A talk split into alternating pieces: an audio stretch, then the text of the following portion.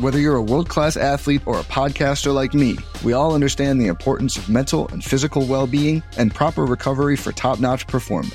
That's why I'm excited that Unifyd Healing is sponsoring this podcast. Unifyd Healing is a new and super innovative global network of wellness centers powered by Energy Enhancement System, or EE System. If you haven't heard of the EE System, you'll want to listen up. This technology promotes wellness, deep relaxation, purification, and rejuvenation. At hundreds of locations across the globe, access to a center is easy and affordable. Interested in experiencing the EE system technology for yourself? Go to unifydhealing.com slash bluewire to learn more and find a center near you.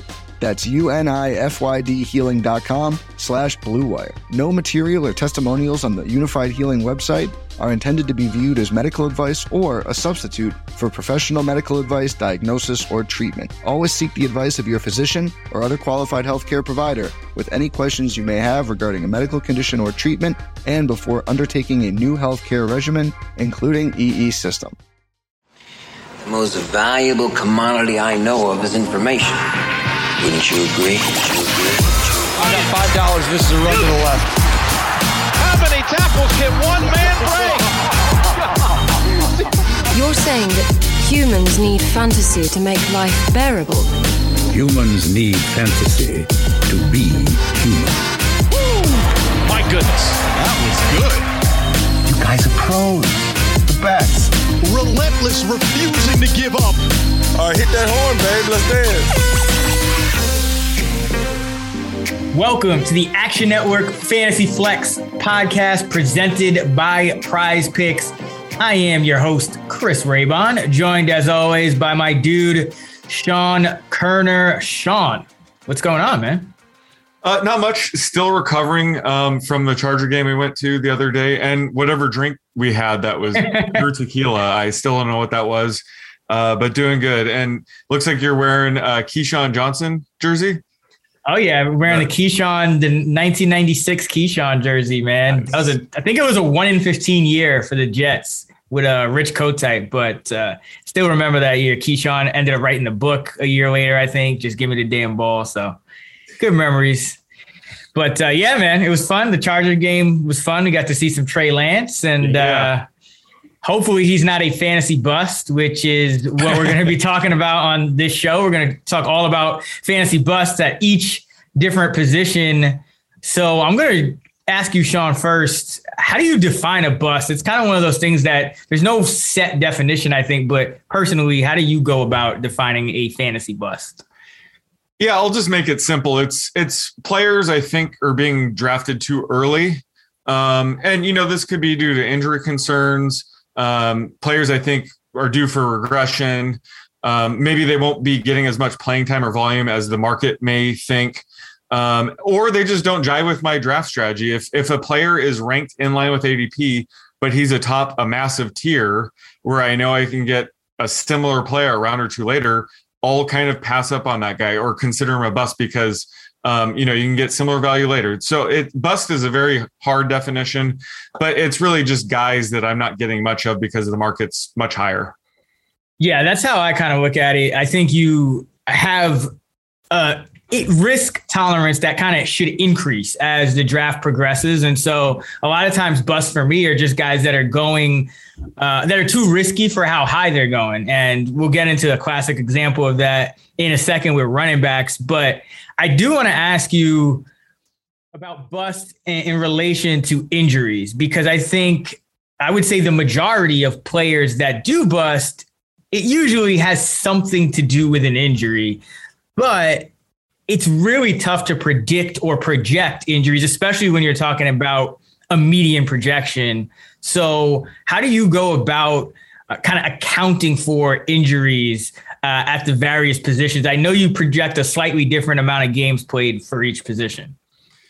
Yeah, it's it's probably the hardest thing when it comes to projections is trying to factor in, you know, injury risk or if a guy's actually injured right now, you know, if they're going to be available for week 1. So I think that's part of what you said already is early in the draft, I don't want to take on that risk. So we'll talk about him, but Saquon Barkley is a perfect example. Whereas a guy towards the end of the draft, um, if he's hurt right now, like uh, I don't know, Rashod Bateman, he wasn't a guy that you're drafting to play week one anyway. So maybe his value gets lowered a bit and he becomes a value play. So I think it, it depends on the player, where they're being drafted, what kind of injury it is.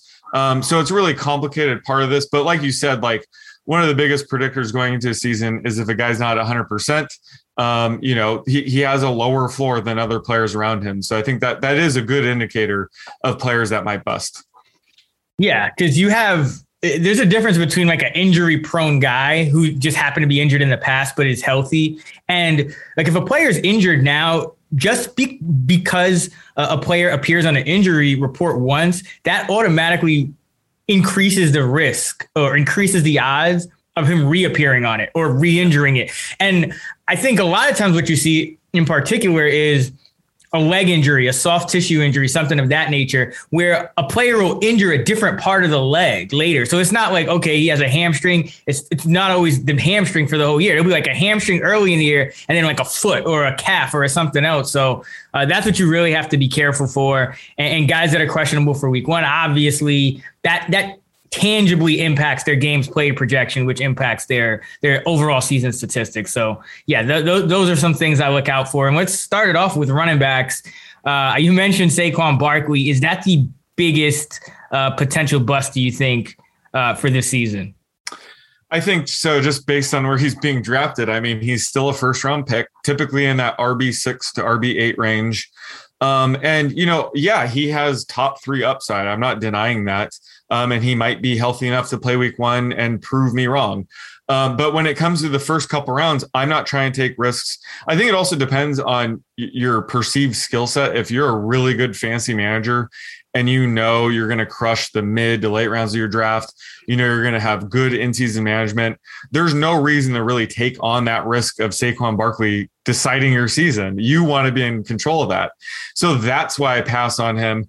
Whereas if I'm if I'm drafting for a buddy that's out of town um, and I know he won't even keep the team up to date, yeah, I'll take a Saquon Barkley there because he needs that kind of like built-in upside, you know, to to win his league. So I, I think it depends on your skill set. But for me personally, I'm passing on Barkley. Um, and you've mentioned in the past, like he's not even that great when healthy. So um, there's plenty of red flags with him.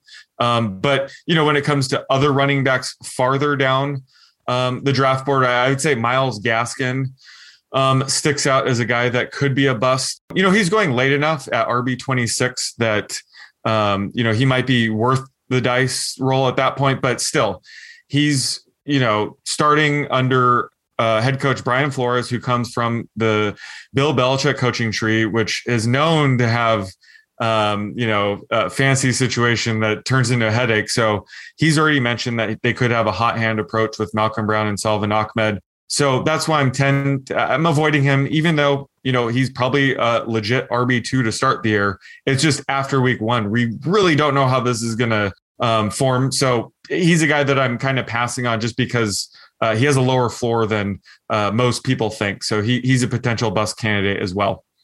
Yeah, I think it's really interesting in the running back ranks in general because it, it, it comes down so much to where these guys are going because you look back since 2014 for a top 10 PPR running back, the median overall average draft position for a running back that goes on to finish top 10 is 19th overall. So that means by the before you're even at the end of the second round, half of the top 10 running backs, we're not even talking top five or top three, top 10 running backs uh, are, are probably going to be gone. Whereas the receivers that finish in the top 10, they're pretty much evenly distributed uh, with over half of them uh, being found from rounds two to round seven. So it's a much, uh, you have a lot more upside and guys that can kind of fall into that wide receiver one tier later down the board at wide receiver. And there's this opportunity cost with some of these running backs because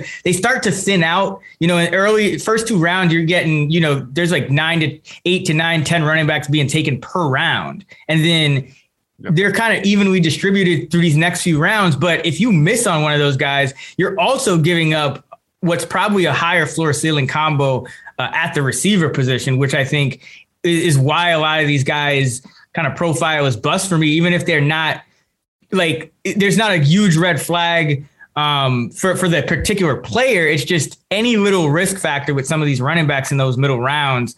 You're kind of shoot your, your ceiling might be RB two upside, you know, and versus the wide receiver, it's wide receiver one upside. So uh, I agree. I think Saquon, and it's not that Saquon isn't good when he's healthy. It's that the O line screws him up. Like he's a good running back. Make no mistake about it. Right. Yeah. It's, I meant for fantasy. Right. The O line. Yeah the Giants O line is ranked 32nd in the league by Pro Football Focus. It's ranked 32nd by pretty much anyone who knows anything about the offensive line. If you just you look at this uh, line, top to bottom, there's no one that gives you confidence that this is not going to be a bottom five, if not just the worst O line in the league.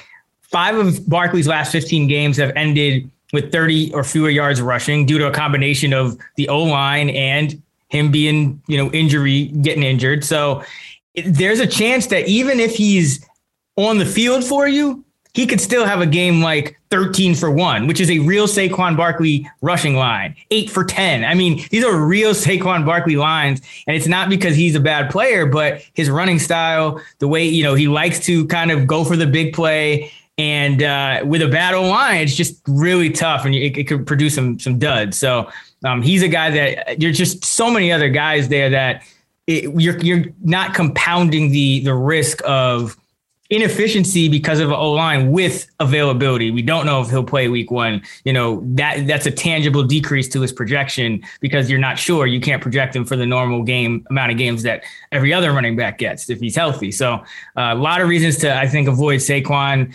Everyone has high ceilings there. Uh, no reason to to take a guy with a lower floor. DeAndre Swift is trending in that same direction uh, in the third, fourth round. I mean, he's a guy who his median carries per game last year weren't even 10. It was in the single digits, you know. So we're kind of banking on this increase to, you know, 12, 13, 14 carries per game for Swift to really be in this next tier of running backs after Clyde Edwards Helaire. And now we don't know if Swift is going to be available week one. So that's a tangible decrease to his projection. We're already kind of banking on uh, it's a projection just to, you know, give him increased carries as it is Jamaal Williams is there, Jermar Jefferson is there. So, I mean, Sean, how many carries per game do you have Swift at right now?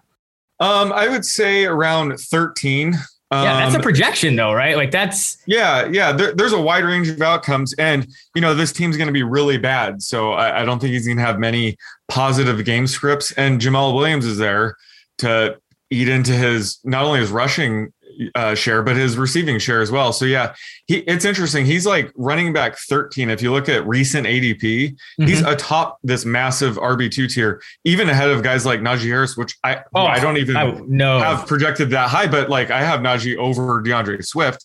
Um, so yeah, I, I think it's getting out of control with him. Where he's a very talented back but the situation, the injury that you talked about, like there's too many red flags to be taken atop a tier like this. Yeah, because I think the thought is, you know, with Dan Campbell there, you know, uh, we obviously spent time on the Saints. Maybe they use Swift like Alvin Kamara and Jamaal Williams is the Latavius Murray.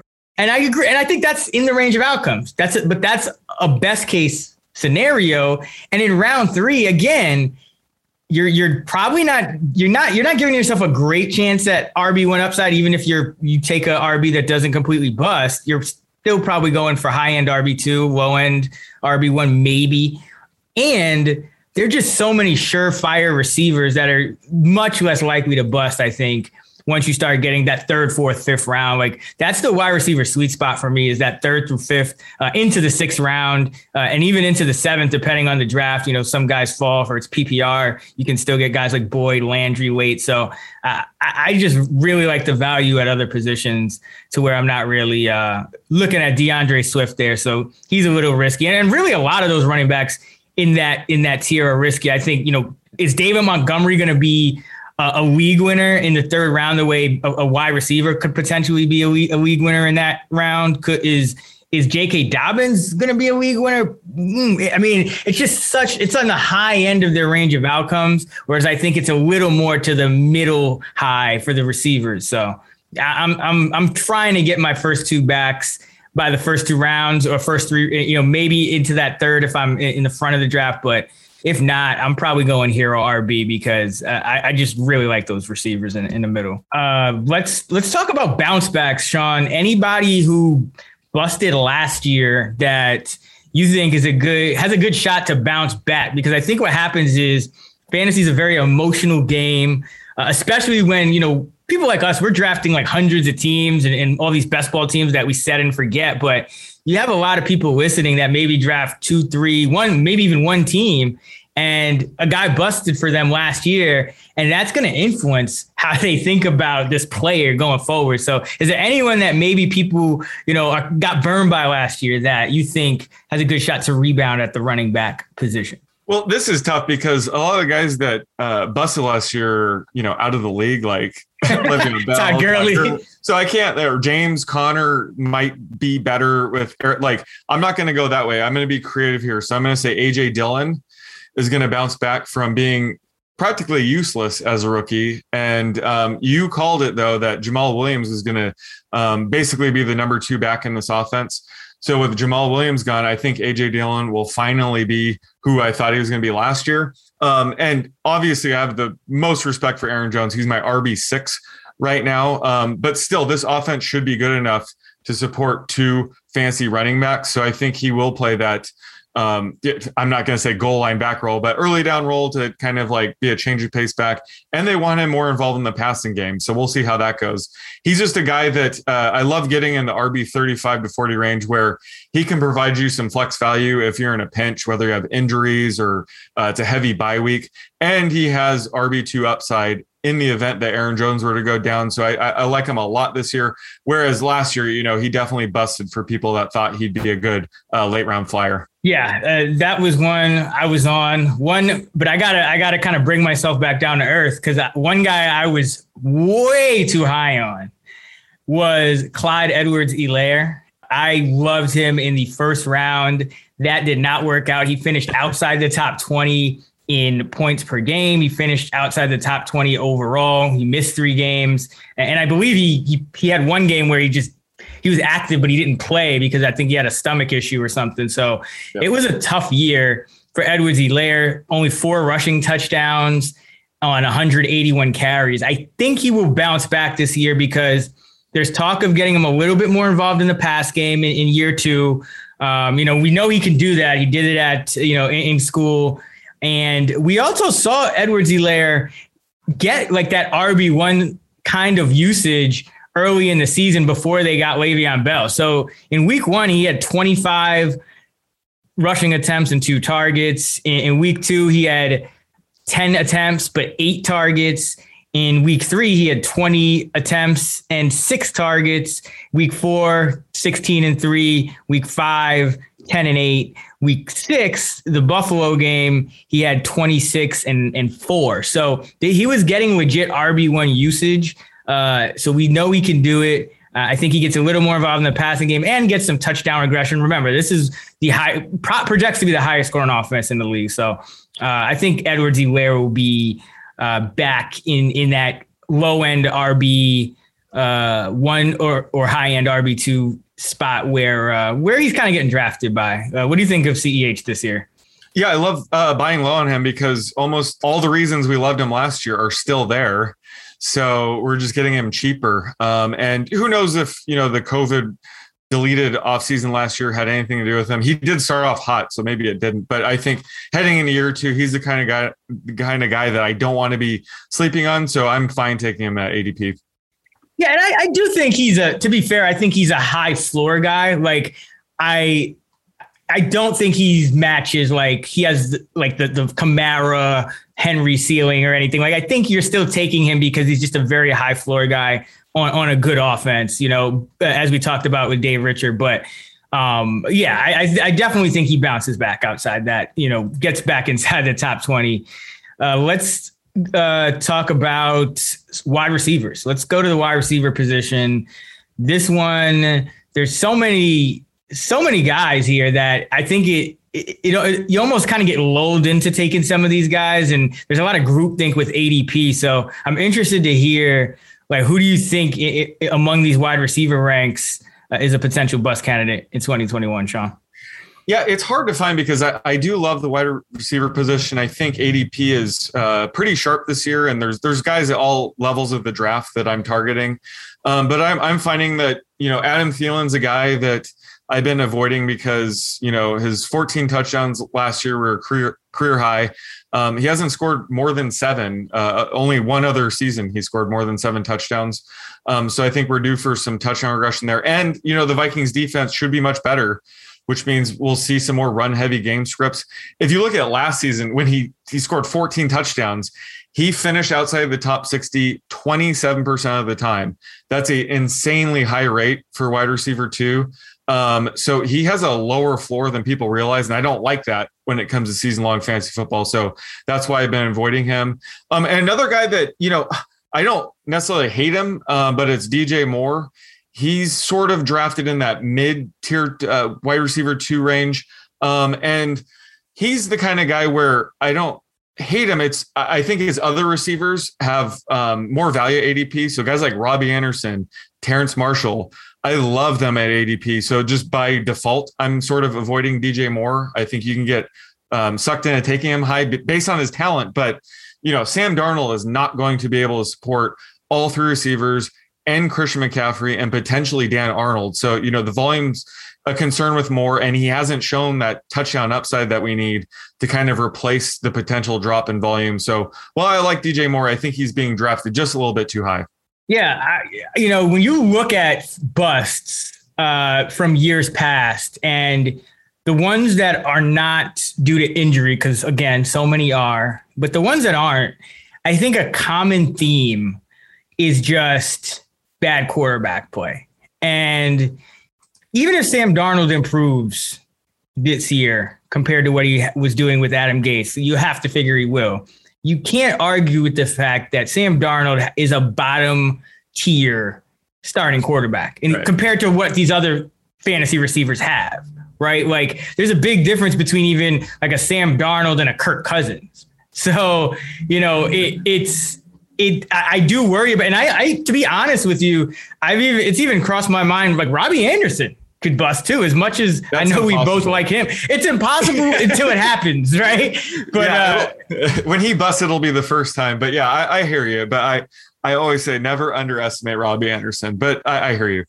No, I'm, I'm, not underestimating him. I'm just, yeah. I'm just kind of. I think the, the important thing is here is like we kind of put you know the range of outcomes out there for people that just like otherwise they wouldn't have thought of it. You know, it's like because I think that's yep. what happens in this wide receiver uh, tier. It's very deep and it's kind of you see all these guys there and uh, you know they're kind of in these these bigger tiers and you just feel comfortable taking any of them and then you look back and then like oh in retrospect yeah maybe i shouldn't have had like yep. two sam darnold receivers in the top 30 you know and so uh, yeah i had to i gotta put that one out there but for me the, the number one guy i see and i hate to say it because i think he's a talented guy but it might be a year too early to take him this high and that's Ja'Marr Chase uh, you know, he's be he's being taken, I think, a lot closer to a rookie wide receiver's ceiling than a rookie than than the true outcome for like a first round rookie receiver. I think DeVonta Smith, you know, going in the mid 30s,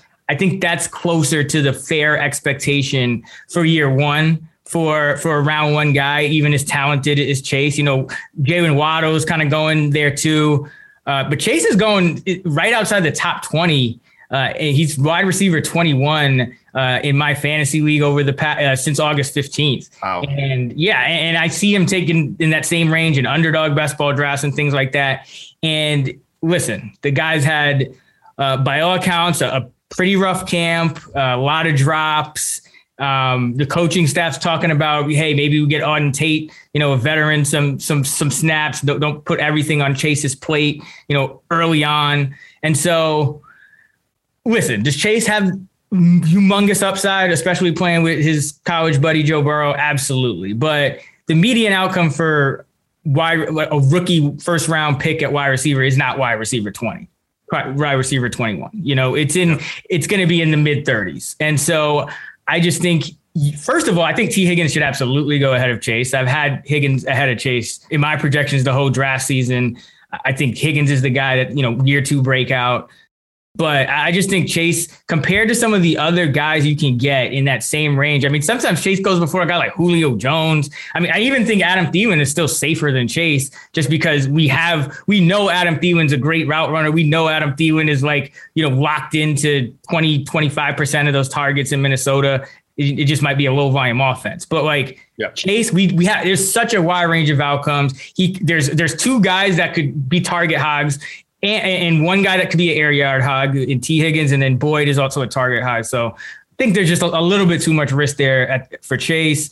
Um, Michael Thomas, his ADP is all over the map, but I would be remiss to mention to not mention him. I just don't know how, where to put the game's play projection. I don't know what kind of offense he's going to be in. If he's is it going to be lower volume with, with if it's Jameis and it's, it's not Drew Brees anymore? How's the efficiency going to be without Drew Brees? Um, you know, it, there's just so many question marks. Such a wide range of outcome. I still see him getting taken as a starter um, as a wide receiver three, sometimes four. I don't think you want to do it. I think there are just same ceiling, higher floor picks at, at his ADP just because you also have the missed games. I mean, what? How many games do you have him, uh, Sean? Um, to get the the ranking I want, I have him missing like five games. So I have uh, projected like 11 and a half games played. So is that are you trying to bump him up or down by I'm trying. giving? He's he's so interesting, and I agree with your, your logic, but I think it depends on what league you're in. Um, you know, if you're starting three receivers and he's like outside of the top 40 now, and he's going on your bench, and let's say you're in a league where the, the rest of your league isn't very good, and you know you're going to make the playoffs, then I'm comfortable taking Michael Thomas because you can afford having him on your bench. But if you're in a really competitive league um, where everyone's sharp, then yeah, I'm I'm gonna avoid taking him because you're trying to make the playoffs. So I think it really depends on format. Um, you know how I love stashing uh, guys that are injured to begin the season uh, if if they fall too far, and he hasn't gotten there quite yet. But if he falls outside, say the top 35, I think I am willing to take that gamble if I think I'll make the playoffs, regardless having him on my bench or not. Yeah, I, I'm not there. I mean, I But just you you're concerned even when he does return that he yeah, I just don't Yeah, think it's that's fair. because I think listen, I you know I put a lot of stock into things like you know targets per route run, and you know I know we you know we kind of use the catch rates and different and like those things are just so jacked by Drew Brees and like he was such an other. I mean, this guy was completing like seventy five percent of his passes, and Thomas was his number one target. Now. I know Jameis Winston is a high upside player. He's going to increase the average depth of target, but you know, they're just like we we haven't seen these, guys really haven't played together because Thomas has been out. We don't know how it's going to unfold. We don't know if Taysom could, you know, how many starts Taysom is going to make, even if Jameis starts the season as expected. Uh, so I, I just I still think that there's guys that you could get six, six, 16 games worth of production where Michael Thomas, like you're giving up games and you really don't know if he's going to get back to that wide receiver one, two status and be consistent, right? Like, cause Yeah. you know, if, if he comes in and he's like, okay, do you even start him that first game he's back? Like, may, it, it might not be a slam dunk, and you know, how many snaps he's going to play. And then if he's ineffective that game, then you know, it's, I can't really think of a wide receiver aside from Odell Beckham uh, he comes to mind, and that was obviously a big one, but that like really paid off to stash. Like I remember AJ Green just didn't even play. Uh, Deebo Samuel last year, what did he give us? Like a few, like half season worth of. Like he was decent when he was in there, but he missed like a ton of time. I'm tr- who else? uh, Can you think of any like the other recent ones? off the top of my head, but yeah, you're you're right. It it, it depends on the situation, but um, right now he's he's not quite there yet. But again, if he falls outside of say the top 35, that's when I would consider it. But yeah, like you said, even when he does return, it- he's not a slam dunk. Yeah, to me, it it has to be like. I mean, I'm not getting any because he's he's still going way too high for me. But I would say he has to be outside the top 50 because I think I can get like even with my wide receiver four, I kind of treat that like a starting position because it's either going to be my flex or you know that first wide receiver for bye weeks. So I kind of want another like pretty solid high floor guy um in, in that spot. So like uh, there's a lot of guys I take over Yeah. um, Michael Thomas. He's probably never going to drop to 50. So it nope. like.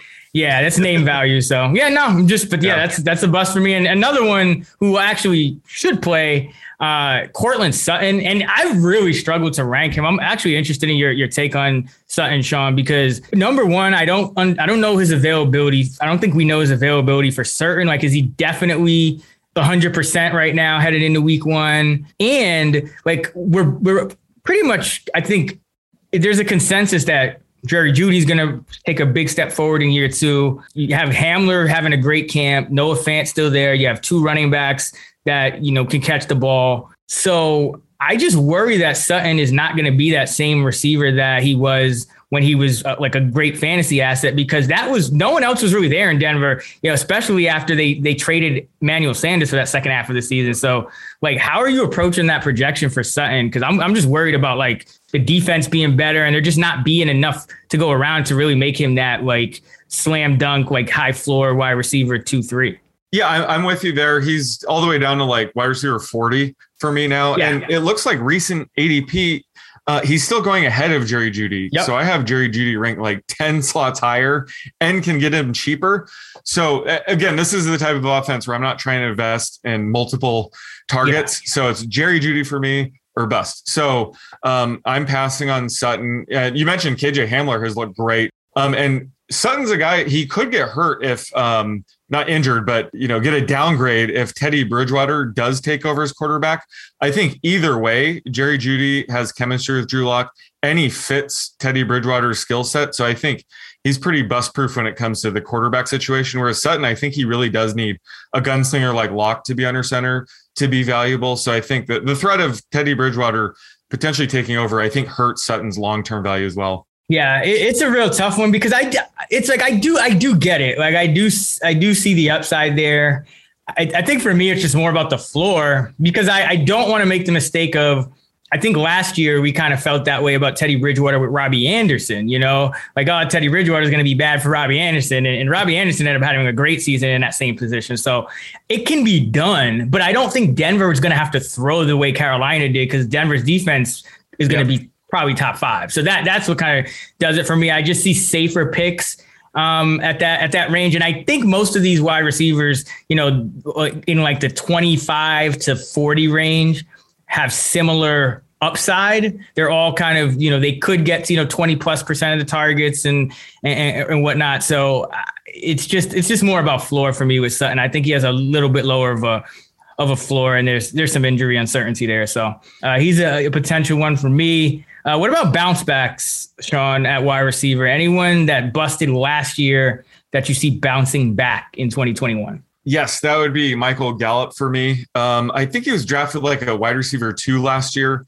Mhm. Um, and it's funny because we viewed him as a threat to CeeDee Lamb as opposed to the other way around. Um, so now that CeeDee Lamb's going in the top 10, I mean, his ADP has gotten a bit out of control. I haven't been able to get him as much. I've loved taking Gallup in that wide receiver 45 or 50 range. Um, you know, he was hurt last year based on his route tree. He had, you know, sort of the downfield threat route tree. And when Dak got hurt, that made him almost irrelevant. Um, whereas this year they're lining him up in the slot more. I think he'll sort of be that C Lamb role that we saw last year. Um, so I love Michael Gallup's upside. Um, and I think has a pretty high floor. I think even if Cooper and Lamb were healthy all season, I think he's a wide receiver three. But if either one were to go down, he has that massive upside, you know, wide receiver two potential. Um, so I think he's a great bounce back candidate who I think he definitely busted for people last year for reasons outside of his control. Um, and another guy uh, I, I think could be a bounce back candidate, just a late round flyer would be Bryan Edwards. Um, I, I fell into the hype trap a little bit with him last year. Um, but you know, with Nelson Agholor out of the picture, he leaves behind 13 end zone targets. I think Bryan Edwards could be the guy that picks up those. Um, you know, he's six foot three, 212. He could be, you know, Der- Derek Carr's favorite red zone target behind Darren Waller. Um, so he's a guy. I, I think you like Henry Ruggs. I think either Raiders wide receiver you can get basically free. One of them is going to have to um, step up this year. So I think taking a flyer on Edwards, having a bounce back season makes sense. Yeah, I can't. I, am not there on Edwards, man. Like I, I like. So what worries me about Edwards, and, and I do like Ruggs. I think Ruggs is a bounce back. Um, my reasoning being that he was a, you know, he has the high draft pedigree. Um, he has the speed. He has the inside outside ability. Um, you know, it's year two. You expect a big leap, and and I get that's Edwards too. But remember, going into last year, you know, Ruggs and Edwards were kind of the sleepers heading into that year too. And Ruggs ended up playing 71% of the uh, routes per game. He ran around on 71% of the dropbacks per game last year, whereas Bryan Edwards was at 30%. And yeah, useless last year. Right. And so, but I look at that and I say, okay, at, this time last year, it was a similar thing. We were like, okay, Ruggs is, you know, he's the guy we're going to rank him ahead of him. He'll probably be the, the top receiver there, but Edwards should start on the other side. He should be the number two. He's got some sleeper appeal. And he played less than half the time. And now it's like you have, yeah, you lost Agholor, but you have John Brown. And John Brown, a couple years ago, was like a borderline wide receiver one when he was on the Bills. Um, last year, he was obviously hurt, but I just can't confidently say Edwards has like that 90% of routes per game, you know, true wide receiver, you know, starting wide receiver upside. Like I think even if he starts, I think his ceiling's a little capped. I think Renfrow is going to still play it like in the slot. So I, I, it's hard for me with Edwards. And I mean, you could kind of say maybe that's a, a, a, knock against Ruggs too, but he did play 70% of the, the routes last year. I think he has a chance to go up. You know, his high was 90 whereas Edwards' high was 67 last year percent. So I think Ruggs could actually get those true wide receiver one snaps, make that big leap. So um, that's the guy I'll plant my flag on in, in the Raiders. yeah, well, the, the thing with Ruggs is he is being drafted a little bit higher. You know, guys like Darnell mm-hmm. Mooney or Mecole Hardman. You know, I, I don't mind taking a flyer on those guys, so that's why I'm getting a little bit less Ruggs. Whereas, you know, Edwards is going down with like Tre'Quan Smith, Van Jefferson type guys. So that's why he's he's a bit he's a lot cheaper. He's basically free. Um, so I, I, consider this sort of like the the Lions wide receivers, where you know take a flyer on one of these guys that might hit. If not, drop them. They won't kill you. Yeah, it's well, it's I guess it depends where you draft because I do a lot of uh, best ball drafts on underdog, and Edwards is actually the like 130th overall, which is probably contributing to why I'm so like out on him. Because yeah, that's uh, a bit high. Yeah, yeah, Ruggs is like 115. So uh, yeah, Edwards, yeah, he would have to be like a last pick. And a lot of times, what I, what I'll do if I have you know Derek Carr as my QB two in a best ball is I'll actually take John Brown because I think I think he's the guy that no one's like thinking about, but I don't think they brought him. Like I think there's a there's a decent chance Brown is Agholor. Like in Rug, like if Ruggs doesn't improve, Brown could be Agholor and Edwards could be kind of the same, you know. So it's I don't know. It's I think either way we'll know by week two how this yeah. is starting out. It's not something that's gonna take all season and full. We'll know out of the gate how they're you know how they're gonna handle this all season. Yeah, it's a it's a low risk move. I, I get that. Uh for me, I'm I'm looking at bounce backs. I mean, the big one for me is Julio Jones. Uh, you know, I mentioned Ruggs, but I, I, think Julio Jones at wide receiver 20 is you know 19 or 20 is being taken uh, near his floor. I, I, think when you look at Tennessee, Corey Davis finished in the top 16 in, in receiving yards per game last year, and that's Corey Davis, and that's with you know that was with AJ Brown there, that was with the tight ends, uh, Jonnu Smith still there uh, it's it's a little bit depleted, and Jones could step right back into like another you know twenty five percent target share, even with AJ Brown getting the same. So, uh, and Ryan Tannehill has been even more efficient than Matt Ryan. Ryan Tannehill has thrown more touchdowns than Matt Ryan. So, I think there's some upside here for Jones. Uh, he who I don't think has fallen off. You know, he posted a 75% catch rate last year. Uh, I think it just the missed games killed him. But uh, even though Julio's been constantly banged up, he usually doesn't miss games, and he he's put up his monster production always while playing, you know, roughly around eighty percent of the snaps per game. He's never even been like a 95, 100 percent snap guy. So uh, I feel pretty good about Julio bouncing back. You, you don't expect guys to miss that many games, uh, you know, year uh, twice in a row. So unless it's DeSean Jackson, maybe. But actually, I actually like him. So that's actually if you're looking for a best ball bounce back, like just like I get DeSean Jackson so much as like my wide receiver seven or eight, because again, like I still don't think you can predict him for like five games. Like you still, he still, the median outcome is what? He still plays like 14, 13, 14 games, right? Yeah, yeah. Well, I mean, Really, he's going to play three or four, but every game he plays will be a useful one in best uh, ball. That's why I love the call. If he happens to play 14 games, I mean, he will smash ADP in best ball. So, yeah, I, I think if Marquez Valdes Scantling is off the board, DeSean Jackson is my favorite late round best ball flyer wide receiver because of everything you said. I mean, he will get you useful scores as long as he's healthy. Yeah, and he's got Matthew Stafford and Sean yeah. McVay, and and you actually got to cover those guys underneath, like Woods and Kupp, and you know, so it's it, it's going to be a lot of single coverage for for DeSean. So yeah, in best ball, keep him in mind. Let's go to the tight end position. Sean, who are you eyeing as uh, as busts in in the tight end ranks this year? It's a pretty ugly position outside the top six. Exactly, and that sets up my bust perfectly. As once the top six are off the board, I mean, it's really interchangeable for the next, I don't know, six to seven tight ends. So Noah Fant, I have ranked seventh, which some sites his ADP is seven, sometimes it's down to 11.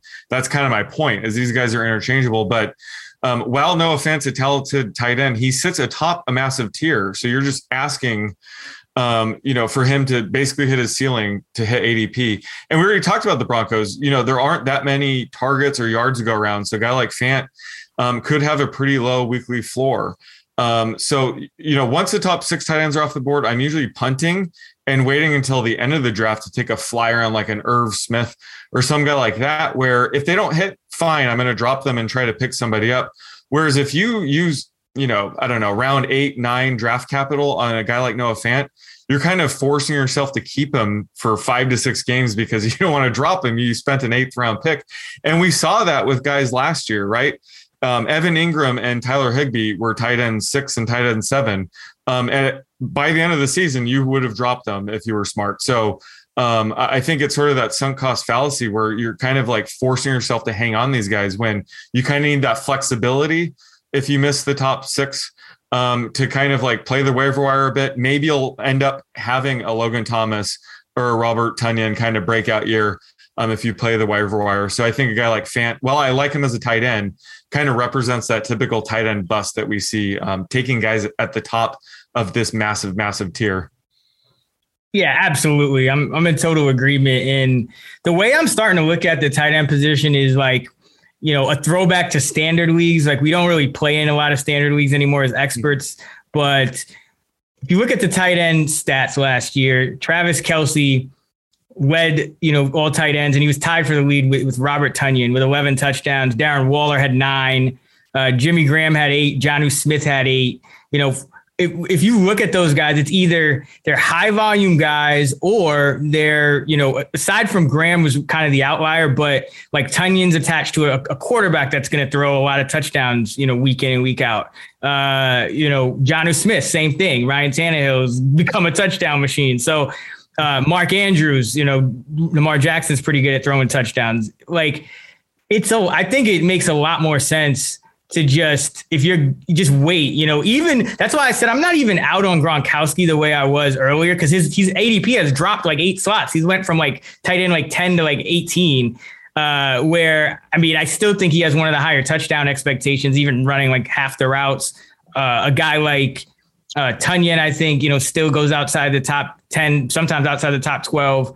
Uh, he's got that touchdown expectation. Like it just makes more sense to to go after that at, at this position than a guy like Fant. Because how many touchdowns do we re- really expect?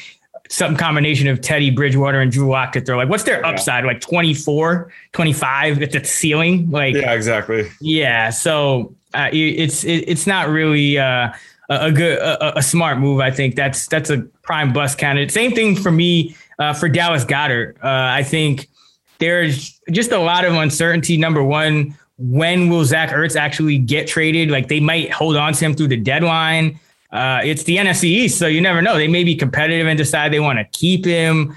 Er, uh, Goedert, even without Ertz there, uh, how much room does he really have to grow? Um, you know, he already was in like the 70% routes run per drop back last year. He's going, uh, now he's with Jalen Hurts, who you know we don't know if he's really going to be like a tight end friendly quarterback. It might it seems to me like he's those guys that kind of make things happen off schedule, more like a it benefits the outside receivers. Quez Watkins has also been flashing in camp. You have Reagor entering year two with Smith. So I, there's a there's a scenario where Goedert could be the number one tight end with no Ertz, and just you could be just another Noah Fant, where it's you're just not really yeah. getting that that consistency. And how, how are you handling his so every day that um, Zach Ertz is still there, I'm lowering Goedert's per game reception value by like 0.03. Like every day, I have an alarm set up. Is Zach Ertz still on the Eagles? Yep. Okay downgrade Goedert just a little bit, but at any given time that can change. But how are you handling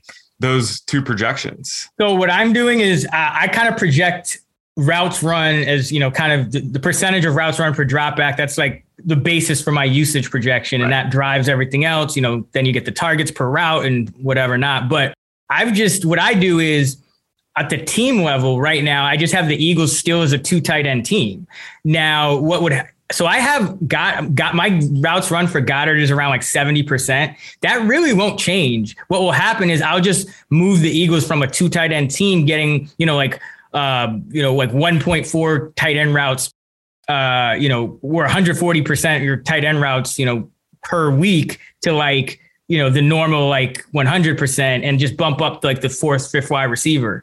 Uh, that's really what would happen. So right now, I just yeah. have them as a like a tight end heavy team, like they've been. So my Goedert projection won't change that much, and that's why I'm kind of down on him because you know I kind of have him locked into what I think his routes are going to be, and I just don't see a ton of room for growth if even if Ertz leaves because it's not like like Ertz catch rate last year was under 50%. I think that would rebound, but it's not like Ertz is taking like a ton of usage from Goedert even in, you know, projected yeah, I, I think Ertz will command more of a target share than Richard Rodgers or you know Jack mm-hmm. Stoll, mm-hmm. whoever they have. But yeah, I'm kind of with you. I think um, you know Goedert. Anytime he's drafted inside the top ten right now, I think is definitely um, dangerous because Zach Ertz is still there. So yeah, absolutely. Um, so and, and another two guys I'll talk about just real quick. Travis Kelce could actually be a bust, and it has nothing to, like he could be the number one overall tight end and still be a bust if you're taking him like early to middle first round, which I've seen a lot of even sharp people doing.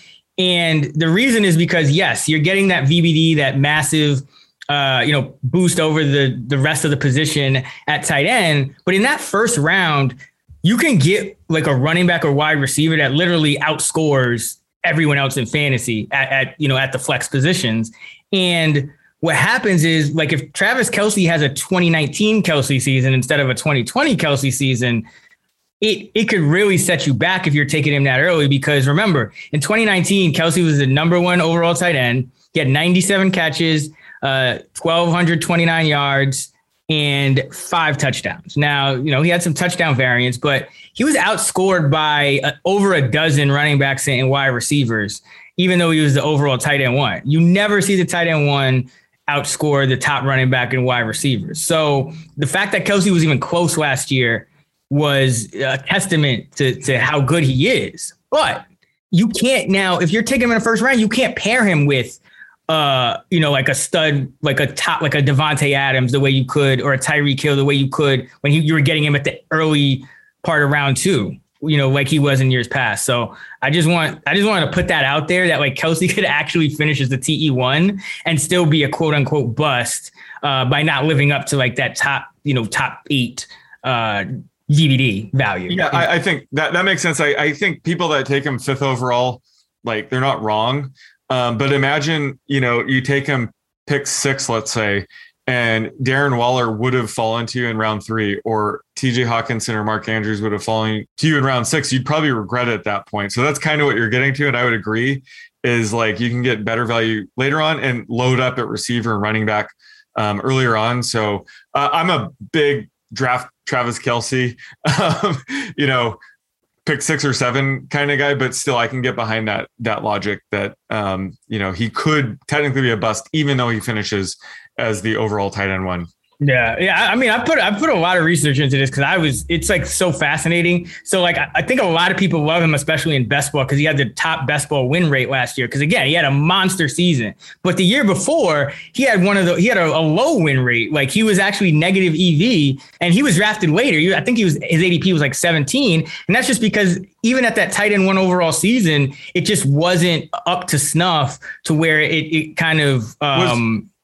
Was, we're, we're like um I'm trying to remember. Was like George Kittle and Zach Ertz? Did they hit at ADP as well? I feel like tight end might have been a bit stronger that year. I'm trying to remember. Yeah, I uh, I can look it up right now. So in 2019, you had Kelce number one. You had Andrews. And It was that big Andrews year, oh. and then yeah, Kittle. Kittle was two. Waller, Andrews, Ertz. Yeah, they all they all were in, within about a point and a half of Kelce in per game in yeah, half think, PPR. Yeah, we just had a lot of tight ends hit that year. So that that definitely hurt Kelce. So if, if you do like guys later in the draft, yeah, I would I'd prefer them over Kelce. Yeah, yeah. So I just I, again, I think if you can make it work, if you're getting him like, you know, pick 10, 11, 12, I think, because then you can yeah. still, the, the players that you would have drafted around two, it's not going to matter as much. But I just mean like, I, I see him going like fourth fifth. Like I, that's that to me, you're, that's risky. You're taking him at his ceiling, right? You're only asking for trouble. yeah. And speaking of taking at a guy at his ceiling, I think the same is true of Kyle Pitts being at the top of that tier of the next three uh, at TE4.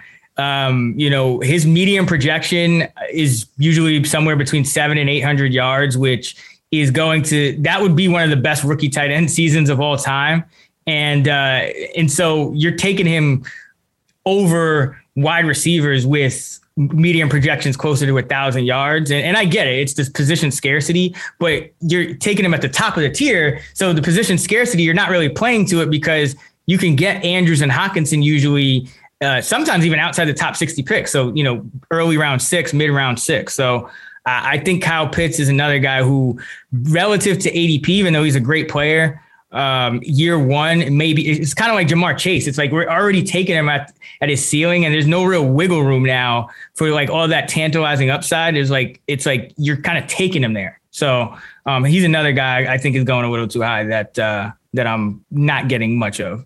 All right, let's talk bounce backs at tight end.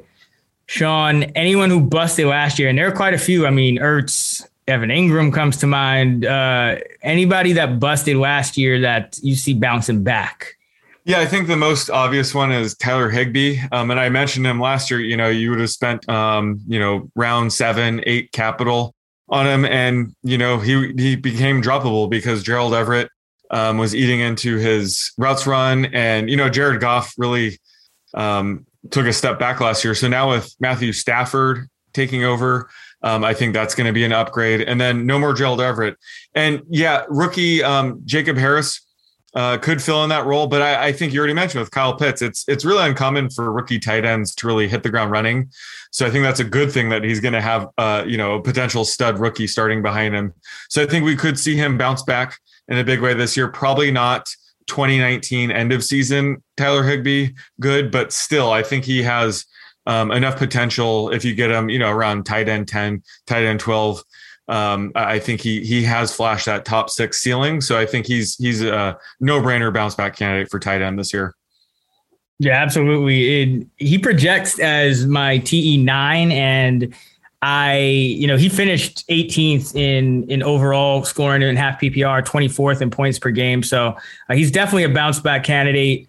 Uh, but even still, a guy I'm not reaching for. Like he still has to fall to me like outside the top ten. Um, you know, for me to really bite. If you're missing out on the top six, what you really do is you just wait. And if you don't get like a guy like Tonyan to fall or, or you know Higbee or Irv Smith, I think even guys like Evan Engram could bounce back because you look at Engram, he was fourth among tight ends in targets. We had one touchdown over 100 targets and just one touchdown. So he's due for some touchdown regression. Um, you know, I he's he's the route runner, like he's not a blocker. So Kyle Rudolph's signing, even though Rudolph's been hurt, but even if Rudolph's healthy, it shouldn't affect Engram too much. Engram his lowest routes run per dropback in a game last year was 77%, which is near the top of like if a tight end's running 77% routes run per week, that's great. So the fact that that was as low just kind of shows you, I think the, the, Saquon hopefully being back and Golladay, they'll open up some things for for Engram. So the touchdowns could rebound in a major way. You're still you got a guy that was top five in targets. I think he's a very interesting bounce back candidate uh, at tight end, and even Ertz. I think Ertz. He's another guy who will run a high percentage of routes because he's not going to block too much at this stage. And if he gets traded, he's probably getting traded to a place where he's going to start anyway. So uh, I think Ertz is pretty low risk. You know, usually going outside the top 20 tight end. So Engram usually goes around T 15, 16. Ertz usually goes around 20th. You can get those guys there. If you missed out on everybody, you know, it, if guys like Fant and, and, Goedert are inconsistent, it's going to be guys like Engram and, and Ertz that are going to climb up the board a little bit. So I like those two guys to uh, to bounce back in addition to Higbee.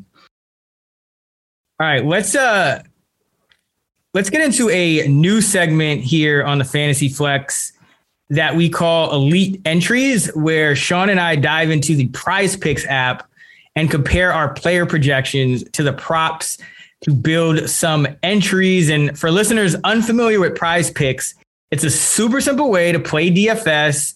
Uh, Prize Picks offers a bunch of fantasy uh, and prop over under markets for both daily and season long. You got your standard stuff like Zeke Elliott rushing yards over under for the season or Josh Allen's week one fantasy points over under. You can choose the bets that you like and you build your entry. You can go with two, three, four, or even five bets, and your payout is parlay based. So it's based on how big uh, your your entry is, how many bets you chose to put in your lineup and on, of course, how much money you risk. So, for example, if you choose two props, you go under on Zeke, for example, and over on Josh Allen fantasy points, and you enter $25. If they both hit, you'd win three times your entry fee. That's $75, just like that. And if you built your entry with four props, you can win as much as 10 times your entry fee. So, like I said, really simple, just exponentially increases with the amount uh, of bets you choose to add to your entry. And Sean and I are going to use our projections and identify the markets we like all season long. Uh, you can build prize pick entries. All of us have a little fun and make some money. So today, Sean, what are we going to look at with our first prize picks prop? So the first prop I love is uh, Cooper Kupp over five and a half touchdowns. Um, I'm projecting him closer to 6.7. I think, you know, Matthew Stafford taking over for Jared Goff really elevates Kupp's touchdown projection. Um, the Rams had the third fewest pass attempts in the red zone last year. So, you know, Sean McVay trusts Matthew Stafford way more. He's going to throw way more in the red zone. Cooper Kupp's going to benefit. So I love the over here. Yeah, I got Kupp at 6.4. So we're we're in that same range, right around six and a half touchdowns. It's about a touchdown over the prize pick uh, number. For me, my first prop is going to be Breshad Perriman under 745 and a half receiving yards for the season. First of all, Breshad Perriman has never gained more than 645 receiving yards in five NFL seasons. His role on the Lions is not solidified. Word is he's been playing behind Kalif Raymond in camp. And on top of that, Jared Goff is a quarterback that is going to have a low average depth target and not really look at the outside receivers running the deep routes, uh, which is Perriman's forte. So I love the under 745 and a half on Perriman's receiving yards. I have him going under that by a few hundred. I think that usage is way inflated. So uh, going under 745 and a half for Perriman. Sean, let's get another prize picks prop. So the other prop I love is Jalen Hurts over 655 and a half rushing yards. I'm projecting him closer to 750. You know, there there is some uncertainty if he'll take a second year leap as a passer but we already know he's an elite rushing QB, um, and rushing stats are more predictive. So the, the way I would phrase this prop is basically, will Jalen Hurts play more than 13 and a half games? And I would say the answer is yes. Um, so I love the over here, uh, 655 and a half rushing yards. Yeah, I have him at 776. So I'm right with you. Nice. We're, we're both in that mid 750s range. I think you got about 100 yards of value there. And I'll, I'll meet your second over with a second under. I'm going Denzel Mims under 550 and a half receiving yards uh, on prize picks. Mims averaged about 40 yards per game in his rookie season on a 56% uh, routes run per dropback rate. But that rate could go down a lot this year because Corey Davis, Jamison Crowder, and the rookie Elijah Moore and Keelan Cole, the veteran signing, have all been running ahead of Denzel Mims entering year two. Remember, Mims was drafted by the previous regime, and he was as low as third string earlier in camp. He had some some some weight issues and whatnot. But even if he gets back to to to hit form, he may still be no higher than fifth on the depth chart. So this is another one.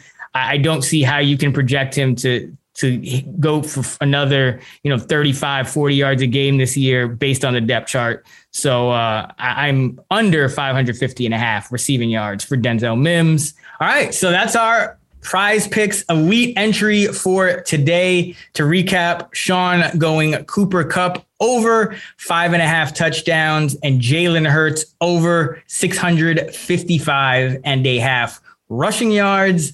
And I'm going Breshad Perriman under 745 and a half receiving yards and Denzel Mims under 550 and a half receiving yards.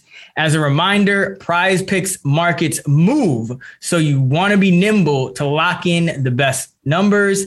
If you haven't created a prize picks account yet, check out the link in our episode description and they will match your first deposit up to $100 or visit prizepicks.com and use the promo code ACTION10, A C T I O N 10 at prizepicks.com. All right. Next up on the fantasy flex presented by Prize Picks, let's get to the quarterback bust to close it out. Sean, who do you think could potentially bust at the quarterback position this year? I'm gonna have to go with Aaron Rodgers, and I hate to say it because he's my QB eight.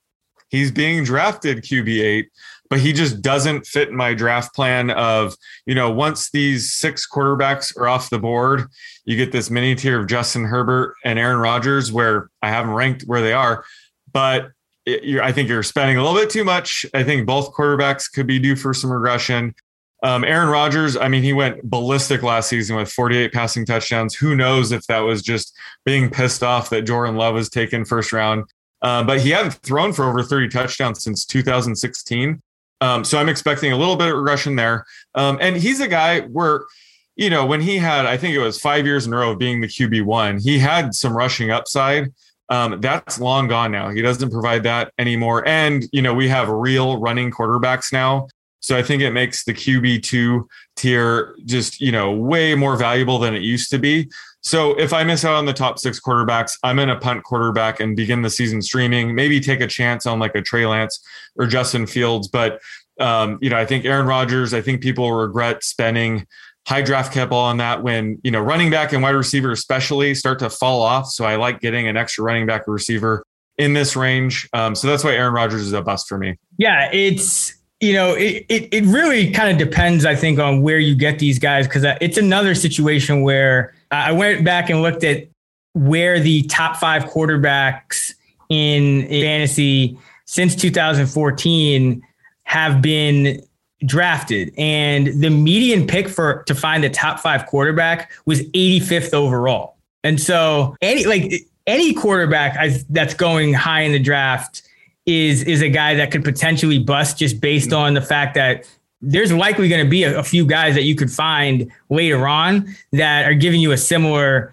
you know, uh, similar upside. And I think there is truly a a tier drop. Like there's Mahomes, Allen, Murray, Jackson, Wilson, Prescott, and then there's everyone else. Just because those guys give you that rushing upside. Mahomes is obviously Mahomes, but you look at like last year, for example, Mahomes and Lamar Jackson were the two guys you had to pay a premium for.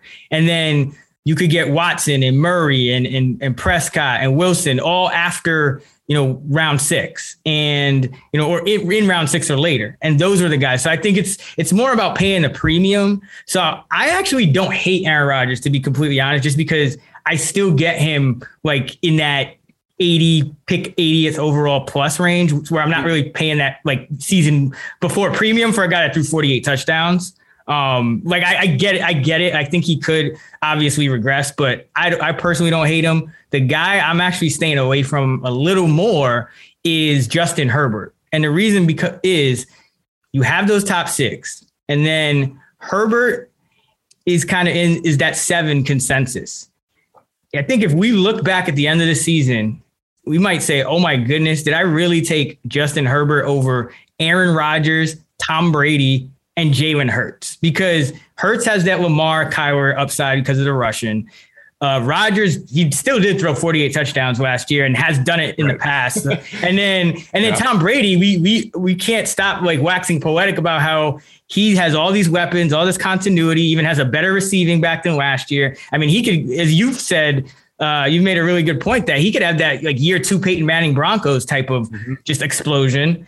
And Herbert, there's just a lot of reasons for regressing, even if he is still a very good quarterback, which I think he is. I was on him for rookie of the year last year, but 70.4 plays per game. That's how many plays the Chargers average in his starts. That the league average is 64. So he played some overtime. They were, you know, it was just a, a high tempo at times. Now we have a new offense. We have uh, you know, potentially just it's it's just a whole new situation where you know better offensive line. Maybe they run it a little more. Like we don't know, but the last year's numbers, not just the the plays per game, the t- 31 touchdowns. A lot of those are on deep balls. That tends to regress. He was excellent under pressure, which is great, except pressure numbers don't tend to carry over year to year. Um, potentially because all pressure situations are so different. So like just because a guy is really good under pressure, you know, one year doesn't necessarily mean he'll have the same level of success. And so Herbert was a lot like more average when it came to a clean pocket. So I just personally think Herbert has a much better chance of kind of falling into that Tannehill, Burrow, Stafford, Ryan, Cousins tier than he does of competing with that top six and you know Hurts, Rodgers, and Brady. Like I think it's I think it's a lot volume based based on last year, but plays per game. I mean that tends to regress. Like like if if a guy like the Chargers, do you have them anywhere close to seventy plays per game this year? No, not not that high. No, it's definitely in a regress. Yeah, so like that's kind of what I'm banking on with Herbert is just. Yeah. You know, a lot. I think he's a, a very good quarterback, but he, he doesn't have that same level of rushing and, and to compete with those top six guys. And I don't know if he has that passing efficiency uh, to, to compete with Rodgers and, and Brady, or at yeah, least. He, sorry, go ahead. Yeah, no, he he has sneaky rushing upside, but I, I I think I agree with you where his floor is much much lower than people are willing to let on. Whereas I think Aaron Rodgers will finish as a top 10 quarterback. Mm-hmm. But when I mention streamers, you know, if you follow my streaming article every year, I can typically stream the QB six to QB 10 every year, just playing matchups. What other position can you do that? You you really can't like wide receiver. If you were to stream guys like Rondale Moore or Tre'Quan Smith, yeah. guys like that, like you're not going to get like a elite wide receiver one. So I, am just saying at quarterback, it's so easy to match this level of pro- production just by using the waiver wire in one quarterback leagues, of course. So that's that's kind of why um, I'm avoiding this here. But yeah, you're absolutely right. Her- Herbert definitely has a low floor um, for being drafted as the QB seven. Yeah, absolutely, and, and, we're and we're just nitpicking here in the quarterback yeah. ranks because yeah. you know we you know you could always wait, but I just you know if you're drafting in that range of you know outside the top six, you're already giving up a decent amount. I just don't see why you would go Herbert seven over Brady, Rodgers, and yeah. uh, you know, and, and Jalen Hurts. So Jalen Hurts, yep yeah, so that that's kind of where I am. I get Jalen Hurts so much. Like if he gets injured, it's going to be like half of my best ball teams that just are just sunk. So uh, hopefully Jalen uh, can stay healthy and, and no more uh, stomach stomach illnesses or whatever not. But uh, let's close it up with some potential bounce backs at the quarterback position. Anyone who busted last year, Sean, that you feel good about a bounce back in 2021. So I, I don't even consider this guy a bust last year, but the perception of him sure seems to be that way, and it's Big Ben. And this is for two QB super flex leagues. I would never draft him in a one quarterback league, but you know, he's coming off a season where people are considering him washed, and he threw for 33 touchdowns last year, and his team led the league in drops. So I think we're going to see an improvement um, in terms of drops from his pass catchers. Plus, he looked really, really sharp um, this weekend in preseason, and I'm really thinking that last year, you know, maybe they didn't throw it downfield as much because his his elbow surgery wasn't, you know, it wasn't 100 percent last year, and this year he does look like he's 100 percent. So I think he he has some sneaky low end QB1 upside. Certainly, he doesn't have the ceiling of uh, Jalen Hurts, but for a two QB league, I think he provides that high floor you're looking for and a massive ceiling because this is one of the best wide receiver trios in the league. Even rookie um, Pat Freiermuth at tight end could be a nice weapon this year. So there's a lot of reasons to like Big Ben. This could be his final season, um, and I think he goes out with a bang. Yeah, I like that call. I've been really warming up to Big Ben, especially considering where you can get him in, in most leagues that you're going to be drafting two QBs, which are best balls or two QB leagues. Uh, he goes at that back end of that tier. And uh, I think there is some value there because he's going to be throwing it. Like he's not going to run. He's not going to scramble. He's not going to get sacked. He's got a ton of good receivers. So uh, I like that call a lot. Uh, my bounce back candidates, I got two. One is Joe Burrow, who even when he was healthy, was the QB 18 in points per game. He was the 25th quarterback overall because, of course, he, he missed a handful of games to close out the year. But I think he bounces back, and I think he's the guy that can give you the same production that you're drafting Justin Herbert seventh for. Uh, you know, Burrow averaged 40.4 pass attempts per game. I think that was inflated by an overtime game or two as well. But uh, Cincinnati has been pretty pass heavy under Zac Taylor. So, you know, unlike uh, Herbert, Burrow's kind of going to be in the, you know, still same offense entering year two. Uh, I think this is a guy who you could get a couple rounds later that uh, that's where the value is for him. I, I think Herbert is the guy that's going a little too early. And then Daniel Jones, two QB league, best ball guy, uh, finished as the 32nd quarterback in per game points. I don't know if you want to stream him to start the year because I believe the Giants face what is it, Denver and Washington? I think it is. Uh, I know it's two tough defenses. Yeah. I think it's Denver, Washington, um, but I think on the season, I think he'll have some value. He can run. He's one of the, the few quarterbacks um, you know, outside that top six that can give you legit uh, rushing upside on a weekly basis. And, you know, if you think Saquon is going to be, you know, up to snuff and, and you also got Golladay. So you got a pretty good group of uh, targets for for Daniel Jones. We have seen him throw the 300 plus yard games. We have seen him do the four plus touchdowns. You know, a, three times I believe it was in his rookie year. So he has that upside. You know, he has the upside throwing and running. Uh, the defense for the Giants should be mediocre, but uh, I think Jones has some kind of long shot bounce back potential where he could he could potentially finish, you know, low end QB one uh, if all things go right, just because that rushing upside is so valuable. So Burrow and Jones for me bounce backs, uh, and that uh, yeah that that'll get us through all the positions. We're not going to do a a potential bust at kicker. Hopefully, your league doesn't even draft All kickers anymore. You're right, yeah. Uh, the Titans kicker and uh, and uh, and defense. Uh, yeah, I think uh, that's another one where it's it's just all about the streaming. So yeah. let's recap, Sean. Who is your top bust candidate for 2021 at each fantasy position? So at quarterback, uh, unfortunately, I'm saying Aaron Rodgers is a bust, even though I am in line with him at ADP as the QB eight. Um, I just think at that point in the draft, you're better off punting the position. It's you're capable of streaming a top 10 quarterback anyway. So why waste draft capital when you can just stream it? Um, Myles Gaskin at running back, just be careful. Don't draft him inside the top 25.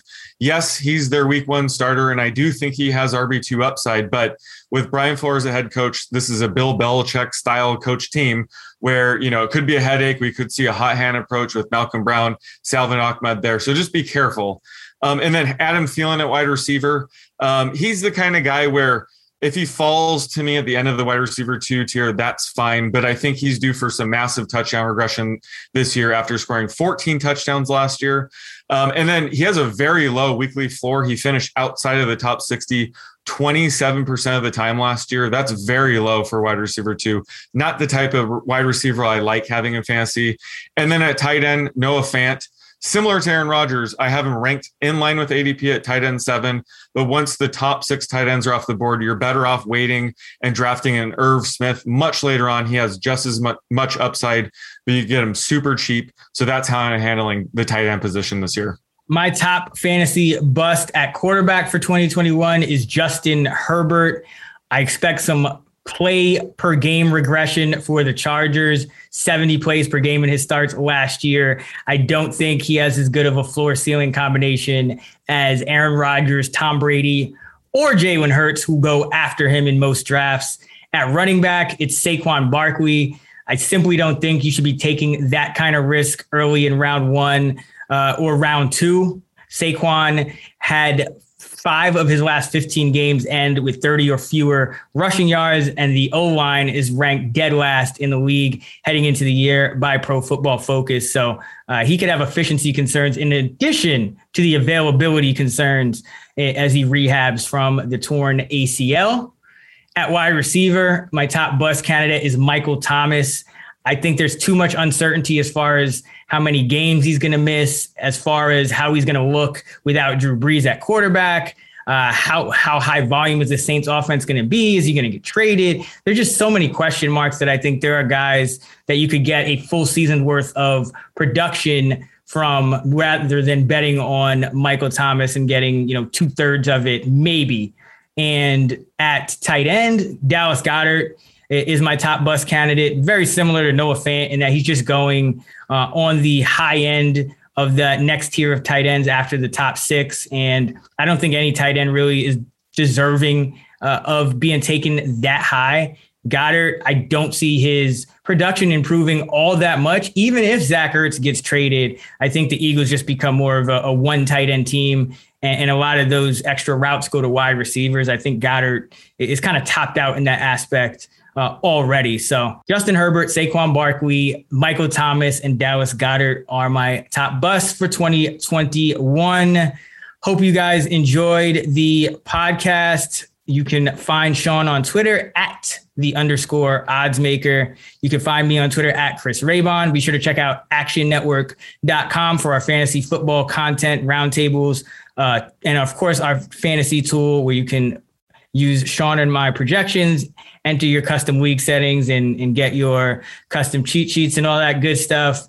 And thanks as always for listening to us every season. We love you guys. And now that we've got this new feed, we really need your help. Follow, rate, review the new Fantasy Flex feed. It's the single biggest way to help us out. We'll grab one Apple podcast review every week leading up to week one and Sean and I will pick a winner and send you guys some swag. So don't forget to do that. We'll be bringing you five episodes per week once the regular season gets underway. Until next time, let's get this money.